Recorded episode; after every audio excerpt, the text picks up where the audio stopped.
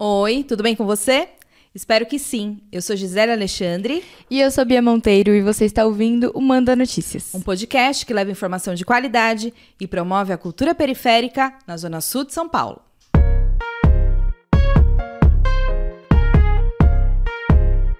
E esse é o Manda Notícias. E esse é o Manda Notícias. E esse é o Manda Notícias. E como que a gente fala de cultura aqui no Manda Notícias sem falar de produção cultural, né, Gi? Não, não dá. E eu tava pensando, Bia, que se eu não fosse jornalista, eu acho que eu seria produtora. Com certeza, você tem um pezinho lá, né, Tenho. Gi? Tem Gente, eu real. adoro, eu adoro isso. E eu acho que é, eu, eu sou dos bastidores da cultura, Sim, né? Sou da divulgação da cultura. E hoje a gente trouxe aqui duas brabas da produção cultural, hein? Porque é isso, a gente quer traçar uma narrativa da cultura dentro do território, disso vocês já sabem. E a gente trouxe, assim, duas pessoas ferradas daqui. Ferradas, mulheres incríveis. Então, bem-vindas, Primastro e Dandara. Bem-vindas. Obrigada por toparem o convite. É muito importante que vocês estejam aqui, que realmente a gente está construindo essa narrativa dentro da cultura. E trocar esse papo com vocês vai ser incrível. A gente já trocou alguns papos aqui nos bastidores e tá sendo ótimo. Sim, a gente sempre começa fala, perguntando sobre território, né? A gente tem, tem é, coisas que são importantes pra gente no, no Manda Notícias e uma delas é entender como o território nos influencia. Então eu queria saber de vocês como é que vocês chegam nesse território, se vocês já são daqui, nasceram daqui na, aqui na Sul. Qual a história de vocês com esse território? Quem quer começar? Bom, eu sempre fui da Sul. É, eu nasci é, ali no Santo Eduardo, ali região do Santo Eduardo. Aí fui pro Grajaú e do Grajaú fui pro Alto do Riviera. Então sempre circulei muito na Sul. Então foi no Alto do Riviera que eu comecei a ter meus primeiros contatos. Eu comecei na capoeira com três anos de idade. Então minha mãe me colocou para fazer capoeira. Então essa foi, a, foi o pontapé inicial de todas as coisas. Depois vim morar no Ângela, e aí no Ângela é, conheci é, os trabalhos da Sociedade Santos Mártires, que minha mãe trabalha na Sociedade Santos Mártires. Então tive a oportunidade de conhecer o Padre Jaime, né, de conhecer os movimentos que estavam ao redor ali, é, participar do Fórum em Defesa da Vida. E foi a partir disso que eu sempre circulei na Sul, assim. Então a minha mãe é da Sul, meu pai é da Sul, então eu sempre circulei na Sul e sempre conversei muito com a Sul. Massa, massa. E gosto muito, sou um pouco bairrista, galera. Por aqui somos bairristas, e muito. É, Somos, somos. Vai lá, Pri. Bom, é, eu sou da, da Zona Sul já, mas de uma. Eu sou migrante, atualmente moro no Capão Redondo, mas eu sou de uma outra Zona Sul que é ali mais da região do, do bairro do Socorro. Eu costumo, tenho refletido sobre o lugar de onde eu vim, que eu cresci num bairro de classe média, mas os bairros de classe média têm algumas pequenas favelas, né? Pequenas quebradas. Aquela uma rua que às vezes você tá tem um monte de casa que é tudo de classe média, aí você entra, tem um bequinho, e aquele bequinho é uma quebrada. E aí eu morei numa casa que ela, que, que ela tinha essa, essa, esse visual, assim, e todas as questões de uma família disfuncional, enfim. E aí eu vim para o Capão Redondo em 2014, comecei a trabalhar aqui pela Fábrica de Cultura, que foi onde eu conheci a Gi, na Fábrica de Cultura do Capão Redondo. É, em 2013 eu já tinha me aproximado aqui desse lado da Zona Sul por conta dos saraus, que foi de onde eu vim, onde eu me entendi artista, onde eu me entendi alguém de- da palavra.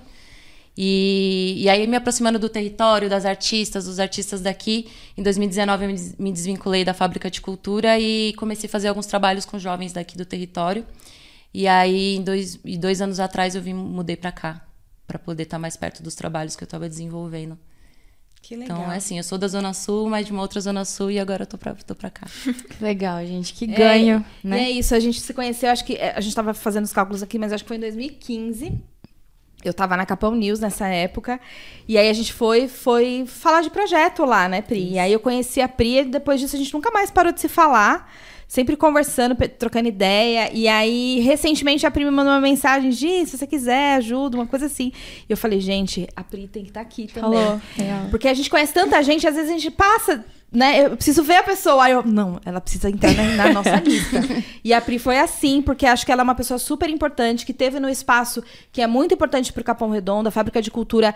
É, é, a gente falou já muito sobre a fá- Muito. fá- fábrica de cultura aqui, as casas de cultura, eles são equipamentos importantíssimos para estabelecer um outro momento cultural da- da- do nosso território, sabe? Acho que a gente teve vários momentos e acho que as fábricas elas trouxeram um, um- um, é, um outro olhar para a cultura, a valorização da cultura e é muito importante te conhecer lá. Foi muito importante para até para mim também me, me pensar naquele espaço como um espaço importante para o território.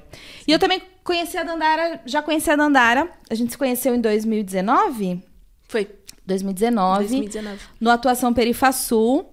É, eu e o Miller, a gente estava no, no edital concorrendo com o Educapão, com o projeto Educapão, que depois veio a surgir o Manda Notícias no mesmo momento. Então a Dandara viu o Manda Notícias surgir Exatamente. nesse processo. E é muito legal também, porque a gente também viu, acompanhou a carreira da Dandara, né? Começando, literalmente. Começando, assim. Começando. Eu vi a, a evolução, né? de Tava co- no primeiro semestre da faculdade de produção cultural, fazendo o meu primeiro projeto solo, assim, desenvolvendo o meu primeiro projeto sozinha. É, foi, foi uma. Eu lembro que ela tinha doideira. várias dúvidas, a gente trocava muita ideia. aí a gente Chorava horrores, falava, meu Deus. A gente fazia reunião online a- e a Dandara sempre se destacou, assim, como uma menina que, que tava. que respirava a cultura e que queria conhecer mais e tal. Eu lembro muito. Eu, eu não- eu erro nomes, mas eu lembro muito das histórias das pessoas, né, Bia? É verdade. É incrível. É, é, é, É isso, é- gente. É, uma- é um. Como fala? É um esquecimento momentâneo. Meu, história, Gisele lembra assim, ó, Mas muita história- gente. Ela, não, tem história com fulano. E o nome... Não tô lembrada, não. Não, mas é porque o que importa, gente, é, É, a história. é É, isso, o nome, é. a gente. É isso. Exatamente. É isso. e aí, agora vamos falar de cultura? Com certeza. É... Também queria destacar um pouco desse lance da fábrica de cultura, né? Muita gente que passa aqui no Manda Notícias é, teve início da carreira com a fábrica de cultura, teve uma potencialização da carreira com a fábrica de cultura. E é importante a gente falar que é um projeto do governo do estado de São Paulo, né? E ele só acontece aqui na região paulista. É paulista, paulistana? Tem- hoje em dia já tem fora também. É. Então, mas é, é- acho que é muito importante a gente parar pra pensar nessa política pública tão, tão significativa pra cultura, né, gente? Meu Deus. A gente não sabe nem mensurar o tanto de gente que passa aqui, que, que fomentou a fábrica de cultura, passou atrizes, cantores, muita gente mesmo. Então, obrigada a esse espaço tão querido aqui pelo Manda Notícias. E vamos falar de cultura. Vamos falar de cultura. É, como que vocês pensaram inicialmente? Fala, meu, vou ser produtora cultural. Por que, que vocês viram essa chance, essa oportunidade de fomentar a cultura no território? Eu, eu acho que, assim, desde criança eu tenho um, um- um contato, assim, com, com algumas linguagens artísticas, né? Minha mãe é, sempre consumiu muito exposição, essas coisas, e aí eu acho que vem desde, desde aí, porque ela não tinha com quem me deixar, e aí ela me levava muito pequena, assim, para esses lugares. E aí, quando eu cresci, eu já queria ir, assim, em exposição e tal. Então, tinha esse contato cultural e com arte já desde pequenininha, assim. É, mas em 2013 foi quando eu comecei, como muita gente, né? Comecei a colar no sarau da Cooperifa. E aí, aquele encantamento que você tem com aquele espaço, né? Com aquele. Com, com o que acontece ali, como acontece, com as pessoas que acontecem. E aí fui conhecendo muita gente. A Cooperifa é um lugar de, de expansão de redes, né? De, de você conhecer, de oportunidades também. É um lugar de escuta, um lugar de fala. E aí eu fui conhecendo muitas pessoas, e aí fui me aproximando muito da galera do Poetas Ambulantes, aí dei uma, fiz várias saídas com os Poetas Ambulantes, é, colava no Verso Inversos. E aí eu comecei a organizar um próprio sarau, eu fazia faculdade em Interlagos, na época, e atrás tinha um bar que era o Rasta, que é o Rasta, que existe até hoje, e que lá não tinha nada de poesia, na época, né? E aí eu falei, ah, eu estudo aqui, Fui lá, dei um salve e falei, e aí, dá, pode fazer um sarau aqui e tal, que é mais perto pra mim e tal. E aí comecei a fazer o sarasta lá durante um tempo, foi um sarau que durou um ano. Quando ele fez um ano, foi o dia que ele acabou. A gente cantou parabéns e se despediu. Foi muito massa. É, e é isso, colando em sarau. E aí, no sarau, você, você declamava, você escreve? Eu escrevo também. Eu escrevo também. Que legal. Sou uma pessoa da palavra. A poesia me ajuda. Hoje eu não me considero. Eu nunca me considerei muito poeta. Meus amigos que vão assistir, que são da poesia, sabem que eu sempre ficava falando, eu não sou poeta, não sou poeta. Mas eu escrevo textos poéticos, acho que a poesia me ajudou muito a escrever projetos. Então a forma como eu conto os projetos que eh, faz uma costura entre a, a, a comunicação prática que os projetos, projetos têm que ter e também com a poética, né? Porque você também tem que falar sobre. O projeto você fala sobre sonho, sobre algo que você sente. Então, eu faço um pouco essa costura na minha escrita quando eu escrevo projetos. E aí. Pô, Só fazer um parêntese. Isso é uma dica sagrada para quem escreve projetos. Coloquem o seu sentimento no projeto. Os meus projetos são muito sentimentais, assim. É tudo Verdade. muito, né? Tudo muito vem da minha história e vem. é, e eu acho que isso é super importante para a pessoa entender o quanto aquilo, aquele projeto é, é importante para sua vida. É, artistas, não esqueçam disso. É uma dica de ouro da Priscila. Sim, sim. eu sempre que eu também dou algumas aulas de produção cultural. E aí eu sempre explico, né, nos objetivos gerais, ou como você vai escrever a introdução do seu projeto. Eu sempre brinco de poetizar um pouco, mas também ter um pouco de concretude ali no que você vai entregar. Porque também Sim. ficar artista, às vezes, né, a gente às vezes dá uma, uma uma filosofada demais e quem vai ler o seu projeto fala, e aí, mas você vai. Você vai entregar o que você quer É, fazer um filme, mas verdade, quantos sim. filmes e tal. Mas voltando, aí eu fiz o Sarasta e aí isso foi expandindo. Os saraus, né? Hoje também os slams, né? Eu não frequentei muitos os, os slams como participante, mas faz você circular São Paulo inteiro, então você vai conhecendo muita gente. E isso foi am- am- ampliando, assim, os meus, os meus lugares, né? As pessoas. E aí eu trabalhava com RH na época, porque eu estudei psicologia. E, e aí, em 2014, eu comecei a organizar um, sara- um outro sarau na Fábrica de Cultura do Jardim São Luís. E na mesma época, é o sarau da fábrica. E aí, na mesma época, abriu uma vaga na Fábrica de Cultura do Capão, de assistente de articulação e difusão. E aí, eu me inscrevi, passei e fui pra lá. E aí, a fábrica, com com- sem dúvida, foi um divisor de águas na minha vida, assim. Toda essa, tudo isso que eu conhecia já através dos saraus, dos saraus as- todas as pessoas triplicaram, assim, com a minha passagem pela, pela fábrica de cultura, porque eu fiquei lá cinco anos. Então deu pra fazer bastante coisa, deu pra aprender bastante coisa, deu pra chorar bastante. Sim. Cinco É, e eu é imagino que a gente está falando né, desse lugar de, de quem acessa a fábrica como usuário ali, Uhum. mas é claro que administrativamente deve ser bem puxado trabalhar na fábrica, eu, eu imagino. E posso te falar, Pri, que é, as- o acesso que eu tive com a fábrica é muito diferente quando, eu quando você estava e, e na atual gestão. Assim, a gente não conseguiu acessar a fábrica. a- recentemente a gente tentou. Então, também, né, só fazendo esse, Uhum. esse recorte que assim é uma política pública muito importante, mas que também tem todos todo um, todos uns problemas ali, todo, né? Com tem certeza. questões que, que a gente também não pode deixar, né, só falar das coisas belas, mas a gente também tem várias questões e, e é importante falar sobre isso também. E você, Dandara, como você chega na cultura? Você falou que já começou na capoeira pequenininha. É, E aí? E aí eu fui me desenvolvendo na capoeira, assim. Eu, eu costumo dizer que eu sempre estive na produção e, de certa forma, sempre fiz produção cultural, porque é, eu fiquei na igreja muito tempo. E dentro da igreja sempre rola, né, as comemorações, sempre a gente fazia algumas ações, evangelizava nas ruas e aí eu organizava, dançava, mas também estava ali naquela parte de ajudar a organizar o espaço. E aí quando eu fui para a faculdade, né, eu, fui- eu comecei a faculdade em 2019, porque eu só tenho 22 anos, gente, então eu ainda tô, né, ali começando, tô, tô dando os primeiros passos. Não digo que eu tô engatinhando mais porque já tem um tempo, né, mas eu tô dando meus primeiros passos ainda.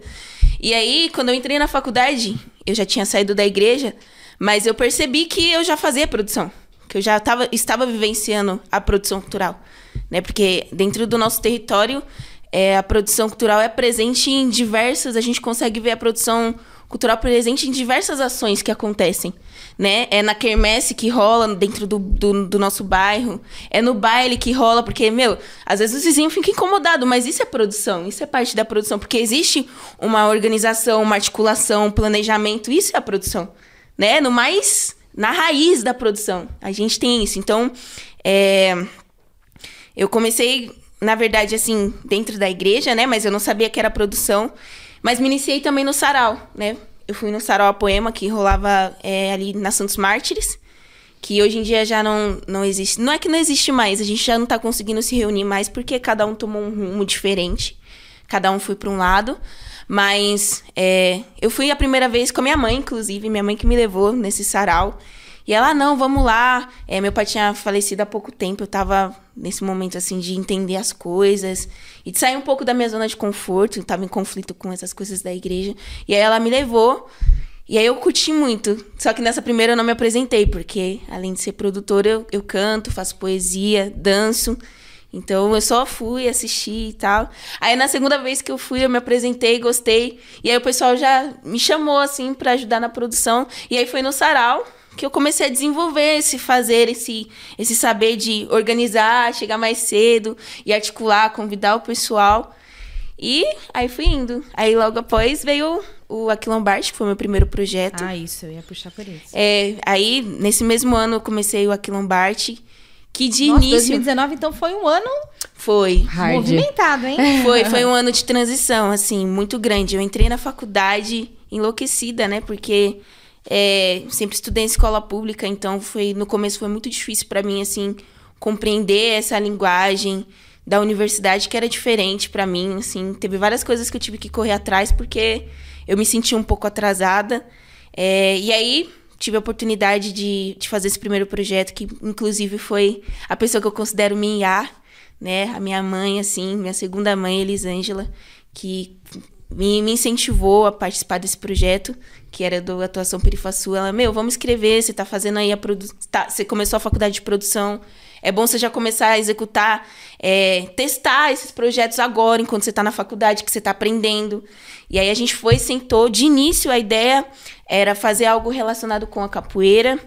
E, e aí depois acabou que o, o grupo que a gente tinha estruturado, o coletivo que a gente tinha estruturado para entrar nesse edital se dissipou e aí ficou só eu. E aí eu tive que segurar o reggae, né? Aí chamei a, a Jay para me ajudar, que é uma amiga minha que também é produtora. E aí veio a pandemia, né? Logo em seguida.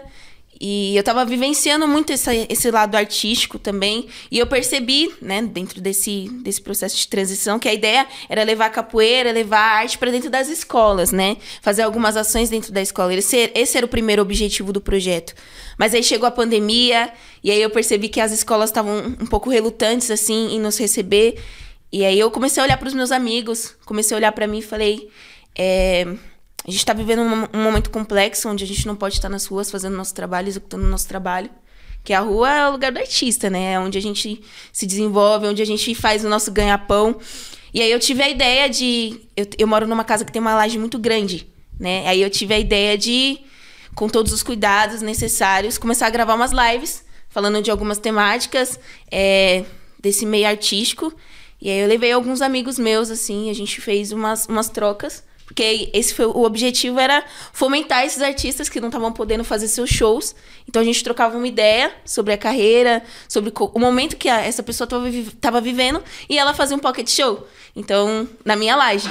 E, e isso para mim foi um momento essencial, assim, porque eu já comecei ter, tendo que ter uma resiliência, né? Porque a gente que trabalha com a produção percebe o quanto às vezes do nada tudo tudo muda. A gente tem que tomar outros rumos assim no meio do caminho. Então, eu já comecei tendo que aprender a ter essa resiliência, a, a me reorganizar, assim, a mudar, tipo, meio que da água pro vinho, mas sem perder o foco, né? O objetivo de, de compartilhar, o objetivo de fomentar o meu ter território, fomentar os meus, se manteve, só que de uma forma diferente com a Quilombarte. Que bom que você soube se reinventar, né? que história linda, né, Ai, Dara? obrigada. Obrigada por isso. Então, muito legal da Andara falar de 2019, porque 2020 foi um momento muito difícil pra gente, né? E a gente tava num processo juntas, é, em que a gente teve que repensar os nossos projetos, que é isso que você tá falando, revisitar os nossos projetos. E, e a gente fez um, um trabalho assistencial também, que muita gente não tá. Eu, eu, real, não tava, não sabia fazer isso, assim, fazer É. doação de cesta Nossa. é, mexer com esse, com esse assistencialismo que não era uma, uma- a minha praia, assim. E aí eu acho que é, que- queria desta- destacar duas coisas desse processo do atuação perifaçu, né? É, o primeiro é esse cuidado que eles tiveram com, a, com, a- com as comunidades, né? A importância é eles re- repensaram o processo e falaram não, agora a gente vai começar a arrecadar dinheiro, comprar cesta básica e vamos ajudar a população. Exato. E o segundo foi o, o apoio, que, o acolhimento que eles tiveram com a gente, né? Sim, Dandara? muito. Queria que você falasse sobre isso. É, eu queria já deixar aqui um beijo pra Mariana, né? É Marina. Marina. É a Marina. A Alane, é minha madrinha maravilhosa. E Renata, né? Que foram as pessoas que tiveram encabeçando esse projeto, né? Exatamente. Então, esse edital, que é o Atuação Perifaçu, e que a gente teve a oportunidade de vivenciar isso com elas da melhor forma possível. E eu acho que foi um, um, um para mim, pelo menos, né, que tava começando, meu primeiro projeto foi necessário demais, inclusive, ter outras, outras pessoas da Sul que já estavam movimentando uma cena para me inspirar, né? A começar a entender, meu, é difícil, é assim mesmo, tem que se reorganizar. E eu acho que é, é diferente de outros editais que a gente participa, foi um edital onde a gente teve um diálogo muito aberto e muito próximo, né? Porque era literalmente é, a pessoa que estava financiando e quem, quem tinha que fazer esse trampo, o produtor ali muito perto e, e dialogando e vivenciando o, o, território em si, porque muitas vezes o que acontece é que é, o governo, quem vai investir, não está próximo do território. Não está próximo, não vivencia, não sabe que às vezes você quer fazer um evento numa, numa casa de cultura, ou, ou às vezes numa rua mesmo. E, e existe toda uma articulação necessária. Não é só sobre ofícios. É sobre você conversar com os vizinhos. É sobre você ter que ir no corre, você tem que falar com a polícia, você tem que falar com todo mundo.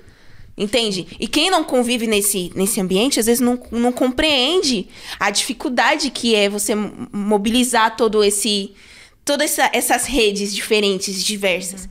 Né? Mas eu acho que dentro do Perifasul, desse edital, a gente teve essa abertura e esse cuidado, né? Até com a nossa com o nosso psicológico mesmo, porque a gente uhum. tinha também um acompanhamento com a Corina. É Corina? Eu acho que era, né? Não, é, era Corina. Corina era Corina. É. é. que era uma psicóloga. Isso.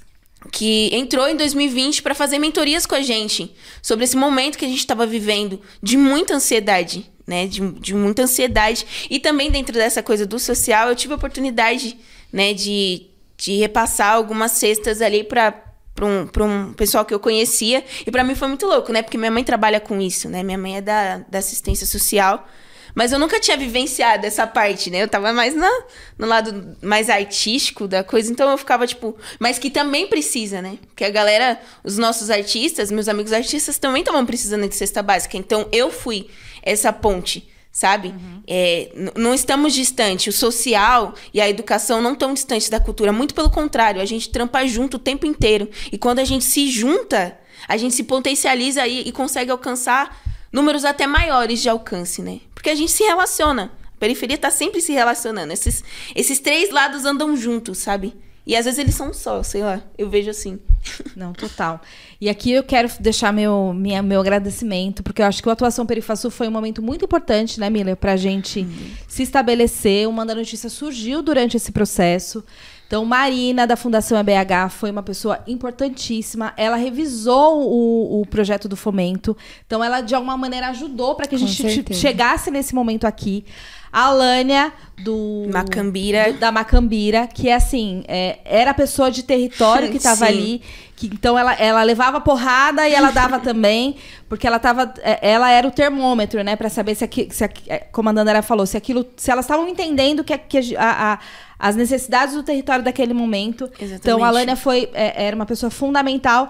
E a Renata, do Instituto Jatobás, o Instituto, o Instituto Jatobás estava no processo e, e, acho que um ano depois, um pouquinho, um tempo depois, é, a, a, Renata me chamou para fazer parte do Instituto. Então, durante um tempo, eu fui também é, colaboradora do Instituto. E são pessoas super importantes. E hoje, é, a, a Alânia e a Marina é, articularam o Fundo Comunitário é, Perifasul, Sim. que também é, é, tem, tem continuado esse trabalho de fomentar os, os, produtores de cultura, de comunicação do território. Então, são iniciativas muito importantes que a gente precisa deixar aqui o nosso agradecimento. Um beijo e um salve aí para todo mundo que a Gisele citou. É isso, vocês são muito importantes para a gente, para esse projeto estar tá acontecendo. Sim. E já entrando nessa pauta também, estava aqui pensando numa coisa que passou muito pela minha cabeça essa semana que a gente está numa bolha, mais ou menos, é, sobre esse entendimento da importância da cultura. E nisso eu estava discutindo, conversando com a minha família sobre. É, de como as pessoas desvalorizam a cultura como política, às vezes, né? uhum. né? É, isso eu falo, lógico, isso que eu falei da bolha, né? A gente está uhum. dentro da bolha, a gente sabe da importância, a gente uhum. sabe do fazer, a gente sabe do, da, do impacto social que a cultura tem. Uhum. Mas até dentro do jornalismo, não sei se a gente já, já tocou nesse ponto, né? De que a gente, ah, você, jornalistas. Ah, você trabalha com o quê? Ah, eu faço jornalismo cultural. Aí a pessoa, ai, mas e o político? É. E o é. econômico? Então tem essas hierarquias muito, muito sem sentido por aí. Tá. Então eu queria que vocês explicassem, né, vocês como estudadas da cultura, a importância social e o impacto que a cultura tem, principalmente na periferia. E assim, eu digo englobando tudo, educação, é isso que a Dandara estava falando também do, da assistência social. Então, como que isso se conecta e como que isso muda socialmente é, o, o local que a gente vive.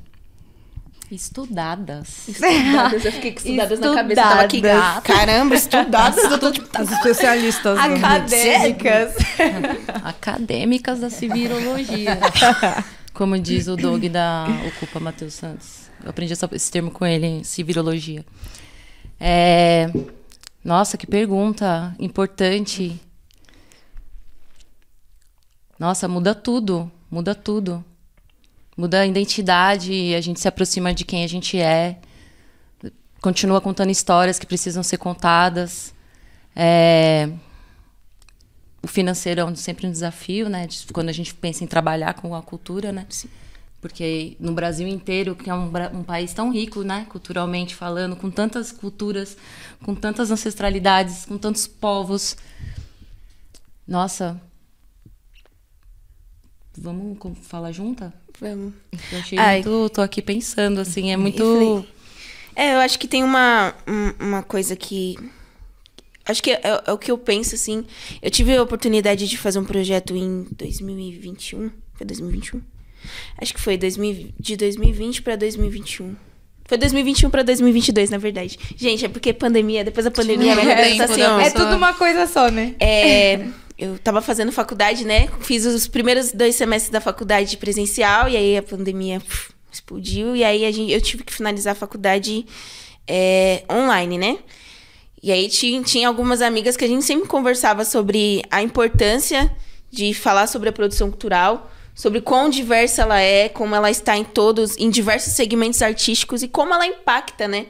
É, nos territórios. Então, a gente fez um projeto que se chamava Elevação, transformando os nossos caminhos através da produção cultural.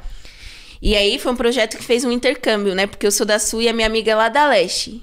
Então a gente é, uniu algumas potências artísticas, né? A gente teve a Tata Alves, é, a gente falou com o DJ, o DJ Fal, que é o DJ da, da Drica Barbosa, Whitney Majorier, o Isaac Oliveira, né? A Tata tá ali muito presente na, nos saraus, né? Então, aquele salve pro Sarau da Ponte pra cá, né? A gente teve o Fal, que é, além de, de ser o DJ da Drica Barbosa, ele trampa com produção, produção musical. Então, é, o Isaac, que é do audiovisual, que tá no backstage. Então, o nosso objetivo com esse projeto era, além de, de, de mostrar a diversidade da produção cultural, é, é como impacta dentro do, do território, como é necessário. E como caminha junto com a educação, caminha junto com é, o serviço social. Quanto, quantas pessoas que frequentam as fábricas, né? Que estão aí, que nesse, nesse horário de estar na fábrica podia estar no corre. Entendeu? Você tá tirando um menino do corre. O menino que tá lá fazendo uma, uma, uma oficina de teatro, tá fazendo uma música, você tá dando uma outra visão para ele. Eu acho que a cultura trabalha muito nesse lugar de, de entender que você pode sonhar e não é só sobre você ser artista, mas é você enxergar outras oportunidades. Entende? Tipo, é você expandir a sua visão. A cultura tá ali para arte em si, né? Esses espaços, nós enquanto artistas estamos para mostrar que é isso, é possível sonhar e é, e é possível concretizar esses sonhos. Então você não precisa ser limitado, porque é isso que o sistema pede de nós, né? Que nós sejamos limitados. Não, você vai fazer, você vai terminar seu ensino médio, vai fazer só um curso técnico, vai viver de uma área que você não quer viver porque você precisa só se sustentar. E eu acho que a arte vem nesse lugar de não. Vamos sonhar, vamos acreditar, vamos planejar. É possível, sim. É possível. É possível você ser um médico muito foda dentro da periferia, tá ligado? É possi- É possível, além de você fazer enfermagem, você ir fazer um curso de medicina. É possível você ser um educador muito, muito foda, sem precisar, enfim, frequentar só uma USP da vida. Entende? Né? A partir da educação popular, a, a partir de Paulo Freire. Entende? É, é, é isso que eu vejo na cultura, uma oportunidade de expansão, assim, de visão, sabe? Eu posso muito mais, eu, eu consigo. Porque quando eu, eu falo por mim, quando eu, eu olho pra Alane, assim, quando eu olhava pra vocês dentro do, do edital, eu, eu me via cheia de sonhos e eu falava assim, nossa, mas será que eu consigo? Será que Será que eu, eu vou chegar nesse, nesse nível? Porque tem uma coisa de desacreditar, né? Tem. Porque. Mas você vai ganhar dinheiro com isso mesmo? Dandara, meu. Você é artista, você vai ganhar dinheiro com isso. Será que isso vai dar dinheiro? Exige. Exige, assim como qualquer outra profissão. É muito, é muito complicado. Você vai ter que trabalhar do triplo do, do rolê. Mas a- acontece. Acontece porque é um plantio. Eu, e eu, eu sempre acreditei muito nisso. Assim, você, vai plantar, uma hora você vai colher. Não é, não é possível, gente, que não, não vai acontecer. Entende? Então, é, quando a gente quando eu falo de cultura é um lugar de sonho assim eu tô nesse momento fazendo uma oficina de é, poesia no MF na MFM Boemirim 2 e, e para mim tá sendo um momento assim de de muita descoberta junto com essas crianças, porque eles são da se- sexta série. Então eles têm de 12 a 13 anos, estão naquela transição ainda, né? De criança para adolescente, estão começando a estruturar um pensamento de algumas coisas. E para mim fazer parte disso é, com a minha arte é, é uma coisa assim revigorante, sabe? Porque eu não tive esse acesso dentro da escola. É muito difícil ainda, né? Esse diálogo dentro da escola entre os artistas, né? E, e a diretoria. E eu sei que não é por causa da, da coordenação em si, é uma coisa que, que tá um pouco mais acima. Mas saber que eles estão tendo essa oportunidade de ter uma oficina de poesia no momento ali da aula, sabe? Tipo, é uma aula pra eles, assim. Isso dá uma oportunidade, um, um lastro a mais de, de uma, um outro processo de criação. Porque às vezes, querendo ou não, não é que a escola oprime. Mas você tem uma linha de, a É seguir. engessado, É né? engessado. A partir do Ele momento que, muito. que você começa a trazer, a trazer a cultura junto, parece que isso dá arte e educação que a gente fala, né? É, isso muda as coisas, sabe? Você molda de uma forma diferente. Você dá um espaço pra essa criança sonhar um pouco mais, tá ligado? É, enfim, é essa visão aí que eu É tenho isso, sobre a você cultura. falou do engessado e eu lembrei de uma situação que eu lembro, no ensino médio a gente estava treinando para fazer as redações do Enem. E aí era aquele estilo, introdução, desenvolvimento, desenvolvimento, conclusão, né? Proposta de, de aprimoramento, enfim. Uhum. E aí a gente tava nessa função de redação e tema, redação e tema. Aí chegou uma hora, a minha professora chegou e falou: "Não. Escreva uma poesia. Texto livre". A gente travou. A gente travou, todo mundo travou. Falou: "Meu, não, não, a gente não consegue". A professora ficou extremamente preocupada. Porque é isso, ela falou: "Gente, é engessado. A gente sabe, infelizmente, é o sistema que a gente vive". E aí ela tentou ali, a gente treinou durante alguns meses, mas olha o quanto isso é preocupante, né? Que a gente fica. Isso eu dei um exemplo, mas é com relação a tudo. E o quanto é importante a cultura invadir esse espaço da educação para dar vertentes de expressões. Autonomia também, né? Eu, eu ia Autonomia. complementar o que a, que a Dandara que você falou. Eu falei, agora eu vou conseguir falar. É, porque você, eu achei muito bom como você respondeu, que você trouxe exemplos, né? Eu ia filosofar e aí não. Mas acho que a, a cultura é isso, né? É, essa, esse, é um fortalecimento, né? É, a gente descobrir as nonossas autonomias, a gente é, descobrir a nossa coletividade. É, e eu ia comentar também que a gente estava falando nos bastidores, que eu assisti o episódio com a Naruna e com a Renata Freire, e que vocês descobriram no episódio que elas tinham se conectado ali, porque a Renata Freire usou num filme o- a música da Clarianas e tal. Sim. E a Dandara eu conheci ela hoje pessoalmente, mas ela já esteve em dois projetos meus que ainda não foram contemplados. Mas vão passar. E aí eu acho que a cultura é isso também, sabe? Eu conheci ela através do Isaac, o Isaac que indicou. E o Isaac tinha participado de um projeto que eu fiz é, chamado Trocas Coletivas Periféricas, que fez parte do Pro- é, foi contemplado pelo PROAC, e que era um projeto de intercâmbio também de saberes em territórios inspiradores, que eu chamo. Então, Isaac e Loyal, que são aqui do Capão, que são do Capão Redondo, foram para Belo Horizonte, no aglomerado da Serra. Conheceram lá o Centro Cultural lá da Favelinha, a gente foi para baile, conheceu várias pessoas da cultura de lá e depois dois jovens de lá, a Isabela e o Mate, vieram para cá e ficaram uma semana aqui no ficaram uma semana no Capão Redondo, vivendo fazendo algumas atividades, enfim. E aí eu acho que cultura é isso, é você estar nos territórios, é você ver a- as- o- no que você é igual, no que você é diferente. E aí você vai montando a sua identidade, reforçando. É, lembrei também, enquanto você falava, que a Luz Ribeiro tem um espetáculo que chama Canto de um Quarto, que ela reverencia a Carolina Maria de Jesus. E aí ela tem uma parte do texto que ela fala que Carolina sonhou ela. E aí eu lembro do Nenê também falando a música do BK, que ele é uma continuação de um sonho, né? Então cultura também é isso, é continuar o sonho de muitas pessoas que, Exatamente. que, que abriram os caminhos pra gente, por, por exemplo, estar aqui, pra gente, por exemplo, ganhar edital. Né? Quem que Exatamente. tava lá 20 anos atrás lutando pelo Vai, né? pra gente poder estar aqui agora. Então, acho que cultura é sempre re- re- reverenciar nesse presente É. quem veio antes e lutar para que esses sonhos Sankofa, continuem. Né? Sankofa, sempre. E, e para mim tem uma, uma, uma coisa importante nesse, nesse meio caminho que você falou, que é, é sempre valorizar quem, quem veio antes. Para mim, eu tenho muito isso dentro do meu processo. Minha filosofia de ancestralidade, sabe? Eu sempre reverencio quem veio antes de mim, porque eu sei que se o caminho para mim é árduo, para eles foi um pouco mais ardido ainda, entendeu? Teve um pouco mais de luta e, e sempre vai ter luta, tá ligado? Só só acaba quando, né? A gente morre, como o Sérgio Vaz diz, né? Briga tem hora pra acabar, mas a luta é por uma vida inteira. E eu tenho isso na minha cabeça e é o que direciona todos esses, esses nossos passos, sempre valorizando muito quem veio antes, né? E uma coisa que eu falei pros, pros meus alunos esses dias é que às vezes a gente tem essa visão de que, ah, mas esse, esse menino não vai ser poeta, não. Ele não vai, não serve pra isso. Mas não é só sobre ser artista, mas o quanto isso é vai mudar um, um ciclo. Porque é, quando você vê a galera que fez teatro quando era menorzinho, você percebe que a pessoa se torna um pouco mais desenrolada ao falar. Então, acho que quando a gente trabalha educação junto com a cultura, junto com a arte, a gente tá moldando, às vezes, uma pessoa melhor, um ser humano que vai conseguir é, falar sobre seu trabalho abertamente, né? Vai se sentir um pouco mais seguro em falar em público. Eu sempre falo desses exemplos para meus, meus alunos. Vocês não gostam aí de gravar os TikTok de vocês? Então, isso aqui, ó, uma preparação. Um dia vocês vão trabalhar, um dia vocês vão precisar fazer uma entrevista de emprego. Vocês estão com vergonha de recitar poesia que vocês acabaram de, de, de fazer aí. Mas um dia vocês vão estar lá, ó, dentro de uma sala com uma pessoa que vai te avaliar para ver se você, você pode entrar naquele emprego. Você vai precisar falar bem. Isso aqui é um exercício. A cultura tá. A, a arte tá te trabalhando pra vida. Não é só se você quer ser um artista.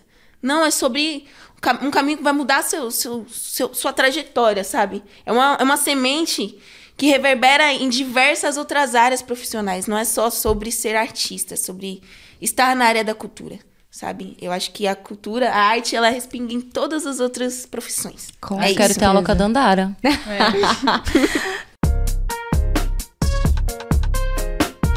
Gente, vocês falando aqui e eu pensando, né? Como eu tava iluminada quando eu escrevi o projeto. Você tava Cultura, muito. né? Gente, era Gente. lindo, gente. Lindo, Porque assim, lindo. tudo que vocês estão falando, a gente traz o nosso projeto. Sim. Então, o Manda Cultura, ele tem a promoção da cultura periférica, que é isso aqui que a gente tá fazendo. Então, as pessoas conhecem vocês, as pessoas, né, acompanham vocês, começam a co- consumir o conteúdo. Tem a agenda cultural que a Bia Uhum. faz e a Carol faz também no site. Então, as pessoas podem ir lá e acessar e saber onde estão onde estão rolando os, os eventos e tal. Tem o Clube de Criadores Educapão. No Clube de, Criadores Educapão, a gente formou 17 jovens em jornalismo cultural periférico. Então a gente falou disso, a gente falou. é, você estava dando o exemplo da entrevista de emprego, e é isso, isso é comunicação.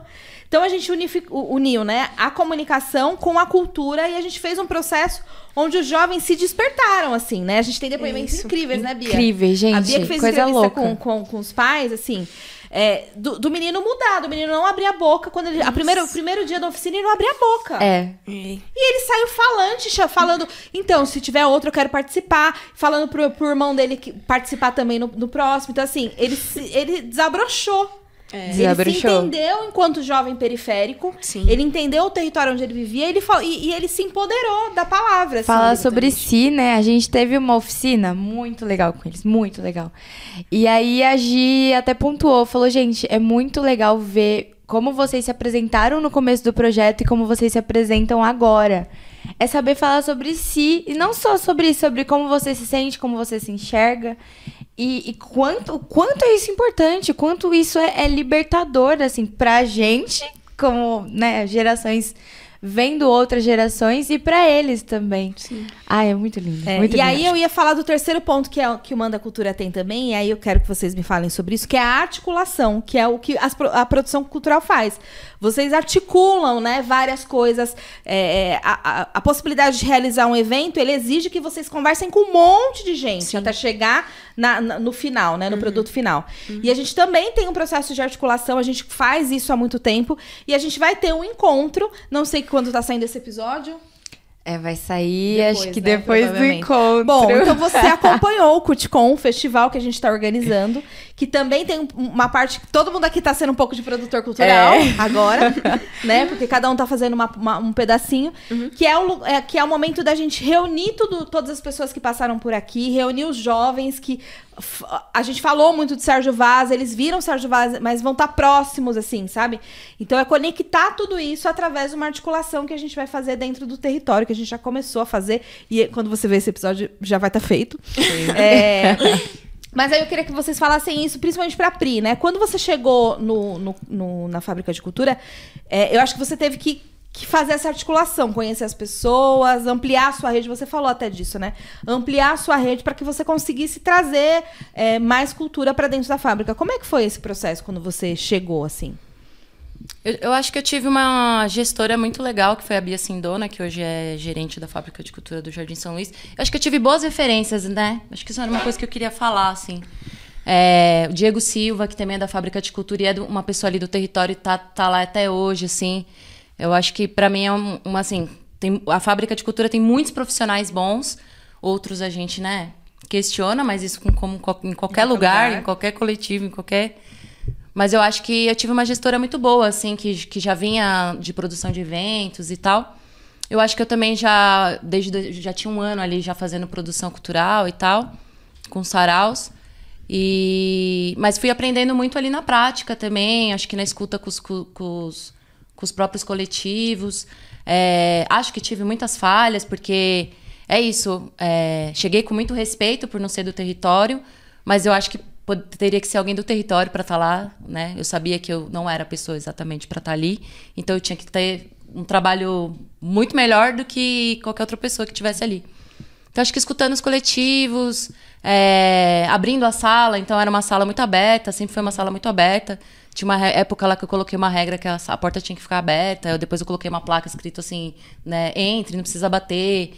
Depois eu combinei com a com a recepção que não precisava me ligar lá para avisar que tinha gente subindo para falar comigo, se eu tivesse podendo falar, eu falava, senão não. Mas no mais eu não queria que passasse por esse crivo de recepção para poder sobe, né? E a, e a fábrica do Capão já tem essa estrutura que- em, que a, né? em que a administração fica em cima e é muito complexo isso simbolicamente, né? Então, eu tinha alguns combinados que eu fui aprendendo com o tempo, assim. Eu acho que hoje eu tô muito melhor do que quando eu saí de lá, né? Porque eu fui aprendendo com outros trabalhos. Mas eu acho que eu acertei muito também, assim. Mas eu acho que é isso, tem que escutar os coletivos, tem que chamar esses coletivos para trocar ideia, a galera que faz sessão de espaço. É, tem que observar esse território, que nem a Dandara falou. Quem faz produção. Meu, eu co- eu conversei de discipli- com disciplina até falar não pra vereadora, assim, que queria dar carteirada lá, assim. Então é muita, com muita gente você fala. Articulação é isso, você falar com todos os. os- Os envolvidos, é. com, todos, com todos e todas e todos os envolvidos, assim. Exatamente. Mas eu acho que a articulação também vem da nossa história, assim. Eu costumo dizer que eu sou articuladora, sei lá, desde 14 anos, quando eu que tirei meu padrasto de casa, sabe? Que, que violentava todo mundo. Então eu acho que muitas pessoas que têm essa pegada com articulação, tem alguma coisa na história dela ali que, que ela já era desenrolada desde de pequena, assim, sabe? E aí isso vai tomando forma dentro de algum espaço, e no meu foi dentro da cultura, assim, que deu muito certo. Conectar pessoas, eu amo conectar gente, sabe? Ver E como é que você pessoas. faz hoje, em dia? Como é que é o seu trabalho? Em 2019 eu saí da fábrica e, e fui entendendo como, como ser independente, porque eu nunca tinha sido independente. Então, eu trabalho desde 14 anos e nunca tinha não trabalhado fixo, né? Então, foi um desafio, assim, admiro muito. É, por isso que sou uma apoiadora de, de coletivos e de artistas independentes, porque é muito difícil mesmo. É, então, eu tô aí há quatro anos com a POVES, articuladora cultural, fazendo projetos de formação. Adoro os projetos que vocês fazem também de formação. Eu sou uma entusiasta e acho muito necessário, porque é isso, a gente precisa pôr muita coisa no mundo, mas precisam ter pessoas que estão afim de, e, e com disponibilidade para compartilhar conhecimento. Porque é isso, a gente tem um monte de artista potente e às vezes esse artista não tem um release, não consegue se organizar. E aí não quer produzir também, porque não está dentro da, do funcionamento ali daquela artista, daquele artista, né? Então venho, fazendo projetos de formação. Esse, esse do Trocas Coletivas é um projeto que é considerado de formação, mas com vivência em territórios, né? É, tenho trabalhado ao longo desse tempo com artistas que eu chamo artistas que eu herdei da fábrica de cultura. dessa, dessas articulações, dessas, dessas convivências. Então, atualmente traba já trabalhei com outras artistas, é, já fiz projeto com a Thalia Abdon, é, com a Brione, com o Isaac, com a Loyal, já fiz com, com vários artistas, mas hoje eu estou fazendo parceria diretamente com a Harley, que veio aqui também. Um beijo, Harley. Maravilhoso. Maravilhosa. Com a Harley, com a King Abraba, que é poeta e MC, vai lançar um álbum em breve. E com a Ayana Morim, que é uma artista baiana, que reside aqui em São Paulo também, uma cantora, modelo. Ai, Ana, esse nome não me é estranho. Tá na lista? Ela vai no Cooperifa? Já foi na Cooperifa? Mas ela estuda na Bahia ou não? Não. Não. Mas é o mesmo estudou. nome, É o mesmo nome, mas não é é. a mesma pessoa. Mas estudou, estudou na Bahia. Estudou? Será? Mas depois a gente vê. Como articuladora, eu também mandei uma super lista pra Bia de Sim. pessoas po- possíveis, Nossa, Pri. pessoas potências pra serem Boa. entrevistadas e muito Tá provavelmente a lá. está nessa lista sim, também. acho que sim. Pode ter sido Aham. isso. Então, é isso. Não lembro mais o que eu tava falando, mas. ah, tá. Dos seus trabalhos atuais. que eu tô fazendo agora e trabalho em apoio a essas artistas que elas são super independentes, desenrolam, eu cuido de al- algumas eu cuido de agenda, algumas é, faço a parte comercial de vender shows. É, tô trabalhando com a Luz Ribeiro e com a Mel Duarte num espetáculo que chama Stand Up Poetry, Palavras para o Futuro, Nossa, que é um espetáculo famosas. incrível, que em Adoro. breve vai ter aí mais Sescs, né? Ufa. É um espetáculo que, que mistura a poesia com stand-up, a, a partir da perspectiva de mulheres negras é, para mulheres negras. Então, nem todo mundo ri nesse espetáculo, que é muito interessante. É, e tô com o Lado Sul do Mapa, um projeto que foi contemplado pela segunda edição do Múltiplas Linguagens, que é um projeto de formação que selecionou três jovens de Capão Redondo, Campo Limpo, Jardim Ângelo e Jardim São Luís, para fazer vivência em territórios inspiradores. É, e aí esse projeto tem três fases, porque a gente já está na, na reta final. É, a primeira fase foi reconhecimento, que é você dar rolê aqui no, nesses territórios aqui da Zona Sul e reconhecer quem veio antes de você, que a gente estava falando. É, quem são essas artistas? A gente foi no Clariô, conversou na Cooperifa. Ah, nem vou falar todo mundo, foi no Desenrola. Aham. Foi em muitos lugares para trocar ideia e ouvir essas pessoas. Segunda fase a gente chamou de. Ah, não, a primeira fase é identidade. A segunda é reconhecimento, que é quando a gente vai para outras quebradas. E agora a gente entra na terceira fase do projeto, que é a ocupação, que a gente vai para as instituições de cultura que não são muito convidativas e a gente sabe os motivos, né? Então, MIS, MASP, esses lugares mais centrais, assim. Depois vai sair um documentário e um guia de quebrada desses lugares que a gente conheceu. Que massa. legal. Muito Nossa, legal. Fazendo bem coisa legal. pra caramba, hein, Pri? Várias É, então. coisas. Mas podem me contratar ainda, A gente. mulher tá Não, aí a gente Parece fala, tem- muito, Mas sempre cabe mais uma sempre coisinha. cabe né? mais. Que legal, isso. Pri, parabéns. E você, Dandara, como que estão os seus Gente. trabalhos atuais? E a gente ficou sabendo que ela tá artista agora. É, É, já é, né? ela Já é é artista. cantora, nasceu ela. assim. É, conta, conta aí aí. dos seus trampos. Ai, gente, eu faço Não sei se pode coisa, falar do Deus EP do que vai lançar depois. É, então. É um o EP ainda é um. Esse EP aí tá sendo esperado pelos meus amigos há muito tempo. E agora por nós e por nossos ouvintes. Mas gravou? Há um tempo. Já gravou? Já tá, tá gravado já, mas. Eu ainda não posso falar muito sobre. Ah, a gente aqui querendo É muito artista ela, gente. Eu não posso contar muito. Meu Não próximo posso. trabalho. É, então. Mas é que nesse momento eu tô vivendo uma transição, né? É, sou da produção cultural, sou produtora cultural, mas eu quero viver da minha música, né? Eu canto, danço, sou uma multiartista, né? E tenho trabalhado para viver da minha música mesmo, né? Gosto, amo a produção, amo trampar com produção, amo trabalhar com arte e educação. E permanecerei trabalhando com isso, mas o meu foco é a minha música. É o jeito que eu me, entendo nesse mundo, assim. É, é a minha forma de comunicar, né? E, o que eu Você tenho compõe? feito. Você compõe? Componho. Ai, componho legal. as minhas músicas. Eu, Inclusive, faço show já. Tenho um- uma. Tô, tô com a agenda livre, inclusive, me chamem. Ó. Pra cantar. Tô aberta pra muitos jobs, galera. Depende do que vocês querem. Depende da, da um tem, um, catálogo de... tem um catálogo de dandaras disponíveis. Aí você escolhe qual dandara você vai querer. Mas nesse momento eu faço parte de um grupo de cultura popular, que é o Flores do Mulungu, que a gente ensaia no Teatro Popular Solano Trindade, né? E nesse grupo eu sou cantora, então nesse grupo eu canto.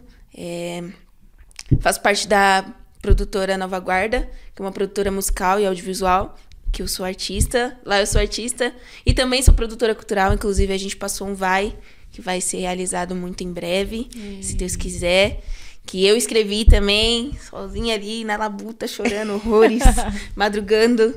É, faço parte da banca, né? Dou aula de canto também. Dou aula de canto é, na banca, no projeto No Corre. Então, esses são um pouco dos meus coisas aí. Tô mais nessa, nessa parte da arte e educação nesse momento. E focada em viver da minha música. Muito bom. Que legal. Cantando, Viverá cantando viverá. e cantantes por aí. Isso aí. Que legal. E uma última pergunta que estamos acabando, infelizmente. Ah. Mas se vocês vivem hoje de produção cultural, é- essa é a principal renda de vocês. Sim, atualmente sim. Mas tive muitos. é, Do ano passado pra cá também, acho que é uma coisa que eu não comentei com vocês, mas eu tive alguns atravessamentos de saúde mental, assim. Que eu acho que é uma coisa que a gente também precisa falar mais, né? Muito, nossa, Sobre. Sim. Então, pra quem é independente, é difícil você passar por alguns atravessamentos menta- mens- men- mensais. Mas Era são mensais. mesmo.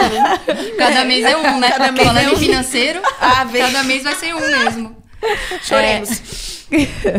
E aí, pra quem é independente, é difícil você passar por questões de saúde no geral, assim, porque você tem que fazer um corre diário pra poder se manter e pagar o seu aluguel e pagar suas coisas e poder se manter e poder comprar um tênis, né? Tipo, não ficar só no básico, assim. E aí também a gente tá se recuperando. Eu acho que é bom lembrar que a gente ainda tá se recuperando de uma pandemia.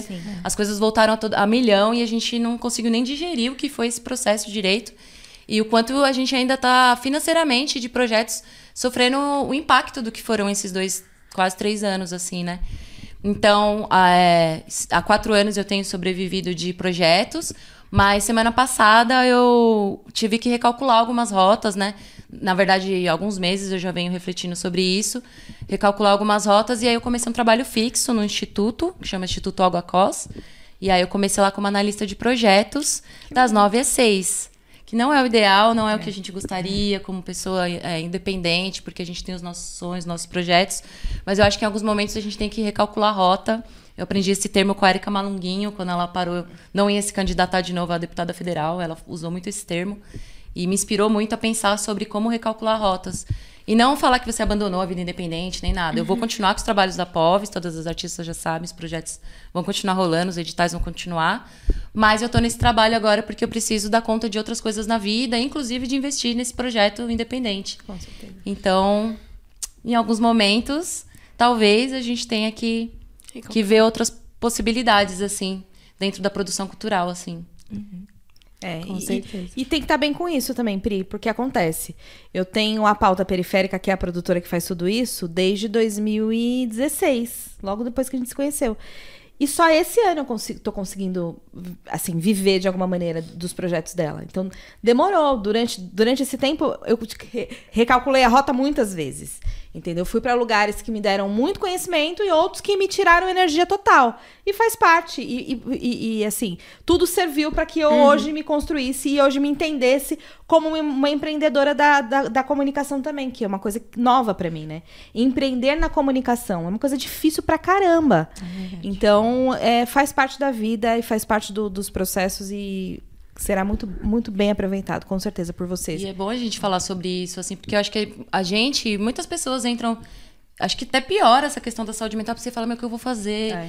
Será que eu vou ter que ir pro CLT para sempre? Não, é só. Eu vejo esse, esse trabalho como uma passagem, assim, para contribuir com os projetos lá, mas também trazer muito conhecimento para cá, Com sabe? certeza. Então, a E gente precisa falar também. mais sobre isso, assim, também, porque a gente entra em muito sofrimento, assim. Sim, E, e aí, recalcular a rota, eu acho esse termo. Obrigada, Erika Manguinha, Com por esse certeza. termo. Com certeza. Alivia. Legal. E você, Dandara, hoje você vive de produção cultural, vive da sua arte? Eu vivo da minha arte, mas da, dos diversos tipos da minha arte, né? Então, como eu disse, eu tenho trabalhos de canto, onde eu sou cantora. Sou arte educadora também, e a arte educação é o que tem me dado base, né, para fomentar é, o meu corre artístico, né, para conseguir financiar, porque é isso. É, eu compreendi qu- quando eu decidi que eu, eu ia fazer produção, produção cultural. É, eu já entendia, eu já, eu sempre quis ser cantora, eu sempre quis viver da minha música.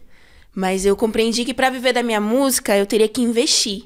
E por enquanto eu ainda não consegui um investidor. Então quem está investindo na minha carreira sou eu mesma. E por eu ter outros outros saberes, é a partir desses outros saberes que eu consigo é fomentar a minha música, consigo pagar uma sessão de fotos, né? Consigo comprar um figurino, consigo pagar uma stylist para um show. Então, é isso, eu também sou uma empreendedora, né? Nós artistas também, produtores também somos empreendedores, né? Querendo ou não, é, não gosto de usar esse termo, mas nós somos o produto, eu sou o produto, né? Então, eu preciso fomentar esse produto que é a Dandara, essa marca que é a Dandara, né? Dentro desse meio. Então, é, eu dou as aulas de canto, né? Também tô no colégio equipe com o Giel, a gente tem um a gente participa de um curso temático que fala sobre a cidade de São Paulo, né? A construção da cidade de São Paulo é, na visão central e na visão da periferia. A gente traz a visão da periferia, a construção, né? Como a periferia foi pensada, né? É, e como o centro foi pensado, a escola se. A, o equipe se localiza ali em Genópolis, que é um bairro judeu. Então a gente tem diversos diálogos assim complexos, né? Junto com o professor Antônio, que é um professor de geografia muito potente, que tem me ensinado muito. Então, tenho bebido dessas fontes dentro da arte e educação e acredito que tudo isso vira meu som, sabe? Tudo isso vai vai virando as minhas canções. Tenho bebido dessas fontes para construir a artista que sou, porque eu acredito que a minha arte ela é afrofuturística, sabe? Eu bebo do que é ancestral para construir o meu hoje né? E aí é isso, assim. Então eu vivo da produção cultural porque a produção é diversa, ela tá em diversos segmentos, né? Ela não é estática, não é uma coisa só, ela é muitas coisas. Então acredito que eu vivo da produção cultural, vivo da minha arte, graças a Xalá, graças a Exu e graças a minha mãe, porque eu tenho que deixar isso aqui muito, muito nítido, entendeu? Que se eu tô aqui hoje, se eu posso viver da minha arte, é porque a minha mãe batalhou muito para isso, lutou muito e deixou de fazer muitas coisas para que eu pudesse estar aqui hoje. Meu pai também, que não é mais vivo, né? Já faz seis anos que ele faleceu. Mas eu sei que eu realmente sou a continuação de um sonho, assim, que foi sonhado. Meu pai sonhou com isso, assim, e de certa forma me energizou. Mesmo não sendo presente na minha vida, ele me energizou para que eu pudesse estar aqui hoje. Então, eu sou o sonho dos meus ancestrais e, e é isso. Ai, que lindo. Palmas, palmas, palmas. Me arrepiei. Só corte brabo. Ela entregou tudo. Eu ia chorar. Eu segurei pra não chorar. Eu- Nossa, eu tô pensando aqui, Pri, que a gente é de outra geração, né? Com 20 e poucos anos. O que, que você tava fazendo com 20 e poucos anos? Pode falar aqui? Vinte e poucos anos eu tava trabalhando muito ainda. Mas De- na- não, não que agora eu não trabalhe, né? Mas acho que eu trabalhava em comércio ainda. É, era Com isso. 22? Acho que eu trabalhei, eu trabalhei muitos anos em comércio. Então, assim, não que eu não trabalhe muito hoje, mas é trabalhar no comércio é babado, coisa. né? É. É, e eu não tenho carteira de trabalho, viu, galera? Sempre, com 18 anos, a primeira coisa que fiz foi Caraca. abrir o meu MEI de artista mesmo. entendendo? Meu, meu, é Caraca. assim, Gente, ouvindo a É. Dandara e sabendo da história da Bia, isso me dá, me dá um, um calorzinho no peito. Fala, gente, ela- elas podem hoje escolher. Porque eu, com 22 anos, provavelmente estava trabalhando em telemarketing. Que eu não desejo isso pra ninguém. É, mas são ciclos, mas né? é, é isso. É assim, eu não tinha a visão pra fora do CLT. Não existia essa possibilidade. Ou eu tava trabalhando em shopping, por aí, assim. Eu trabalho desde os 11 anos, né? Então, eu, tra- eu tava trabalhando em alguma coisa que não era aquilo que eu queria fazer. Mas eu nem sabia, na verdade, acho que o que eu queria fazer com 22 anos, igual vocês. Isso é muito Então- doido. E a coisa da cultura também, que eu lembro que quando eu era nova eu queria ser estilista. Mas, é- e aí uma vez minha mãe conseguiu, minha mãe era muito, a gente passava muito necessidade, minha mãe aprendeu a pedir, né? Então ela pedia comida, pedia tudo. E aí uma vez ela foi numa loja lá da Cavaleira e falou, pelo amor de Deus, meu sonho da minha filha, ela quer ver um desfile e tal. Eu fui no desfile e saí arrasada, assim. Achei o clima horrível. Sério? Horrível. E aí eu descobri, depois de mais velha, que eu não queria, nunca quis ser estilista, eu queria costurar.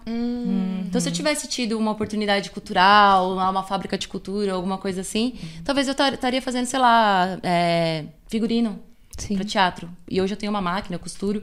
Mas eu nunca quis ser estilista. É que eu achava que pra costurar ou pra desenhar roupa, você tinha que ser estilista. E aí eu sempre quis só costurar. Eu gosto de ser costureira, eu não gosto de ser estilista, sabe? É, o que a Dandara falou, Muito né? Sobre isso. a cultura tornar nossos sonhos possíveis. E é, é, gente, isso é lindo. É, você agradecer, assim, seus pais. E eu senti muito isso. Que não só nossos pais, mas principalmente os É, nossos os nossos pais. ancestrais mais presentes são os nossos pais e os nossos avós. Exatamente. Mas as pessoas todas, até a Gi mesmo, são pessoas que, que impulsionam a gente e colocam a gente no lugar. É que vai comparar com o pai, Tipo assim, vai comparar com a mãe, né? imagina, Aí coloca até Não só a nossa Pai, a mãe e até família. Eu amo. A corte Gisele tornou um, um negócio fofo, um negócio engraçado. Desculpa, Bia. Eu sabia que esse Mas é podcast ia isso, ser essa questão lindo. ancestral. É muito legal estar aqui, podendo ter os nossos sonhos possíveis, fazer realmente o que a gente gosta, né? E é isso, gente. Estamos Ai, acabando, ai, infelizmente, esse papo infelizmente. delicioso. Foi muito bom. Vocês gostaram? Ah, eu adorei. Gostamos. Eu queria agradecer de verdade a vocês. Ao espaço também, né? Dois neguinhos, você é louco. Muito bom estar aqui de novo nesse espaço. Gratidão, gratidão, Miller. Gratidão, meninas, vocês são maravilhosas. Muito, muito obrigado por me permitirem estar nesse lugar, Pri. Máximo respeito, você sabe, É né? louco. Máximo Muito, respeito. muito, muito amor por você, muita admiração. Espero que a gente se trombe em breve. Vamos que o nosso projeto aí que passe. eu quero que a gente vá pra BH, por Ai, é favor. vamos, Com certeza vai passar. Ó, vamos causar sim. muito lá. E é isso, só desejar muita axé mesmo. Agradecer aí. A gente que Gratidão demais, agradece, cê é gente. A gente que agradece. Episódio lindo, pelo amor de Deus. O Mandando Notícias ganhou tanto com vocês aqui hoje. Ah, A gente chegou na hora dos arrobas, que a gente pede pra vocês passarem os arrobas da- das redes sociais de vocês e aonde as pessoas encontram os trampos de vocês, né? Pra contatar, enfim. Pode ir, Pri. É, o meu é arroba pri, underline, underline mastro. E da articuladora que eu tenho, que é POVES com E, articuladora cultural.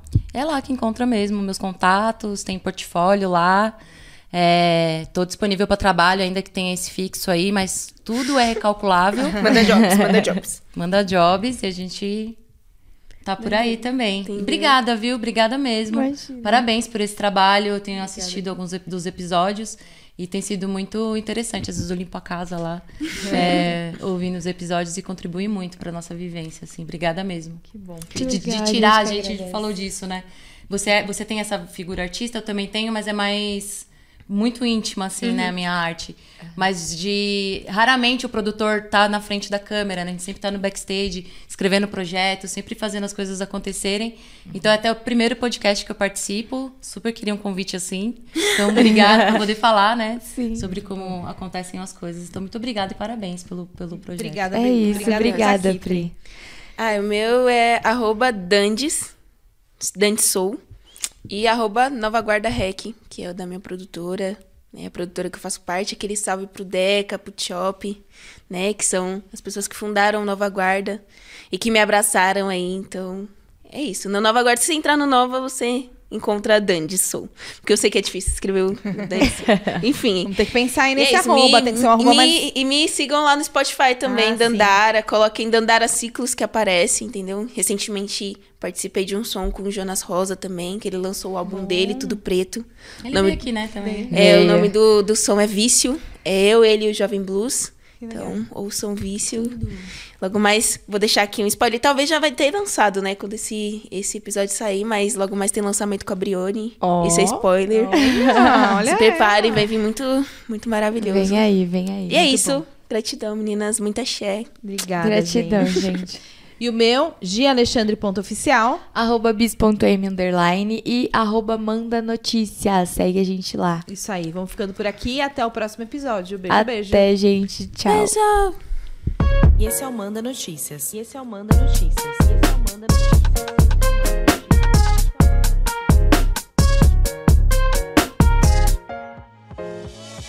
Essa temporada tem produção da Pauta Periférica em parceria com a Dois Neguin Filmes. A direção de audiovisual é de Miller Silva. Produção Caroline Lopes. Apresentação de Gisele Alexandre e Bia Monteiro. O projeto Manda Cultura foi contemplado pela sétima edição do Programa de Fomento à Cultura da Periferia da cidade de São Paulo, da Secretaria Municipal de Cultura.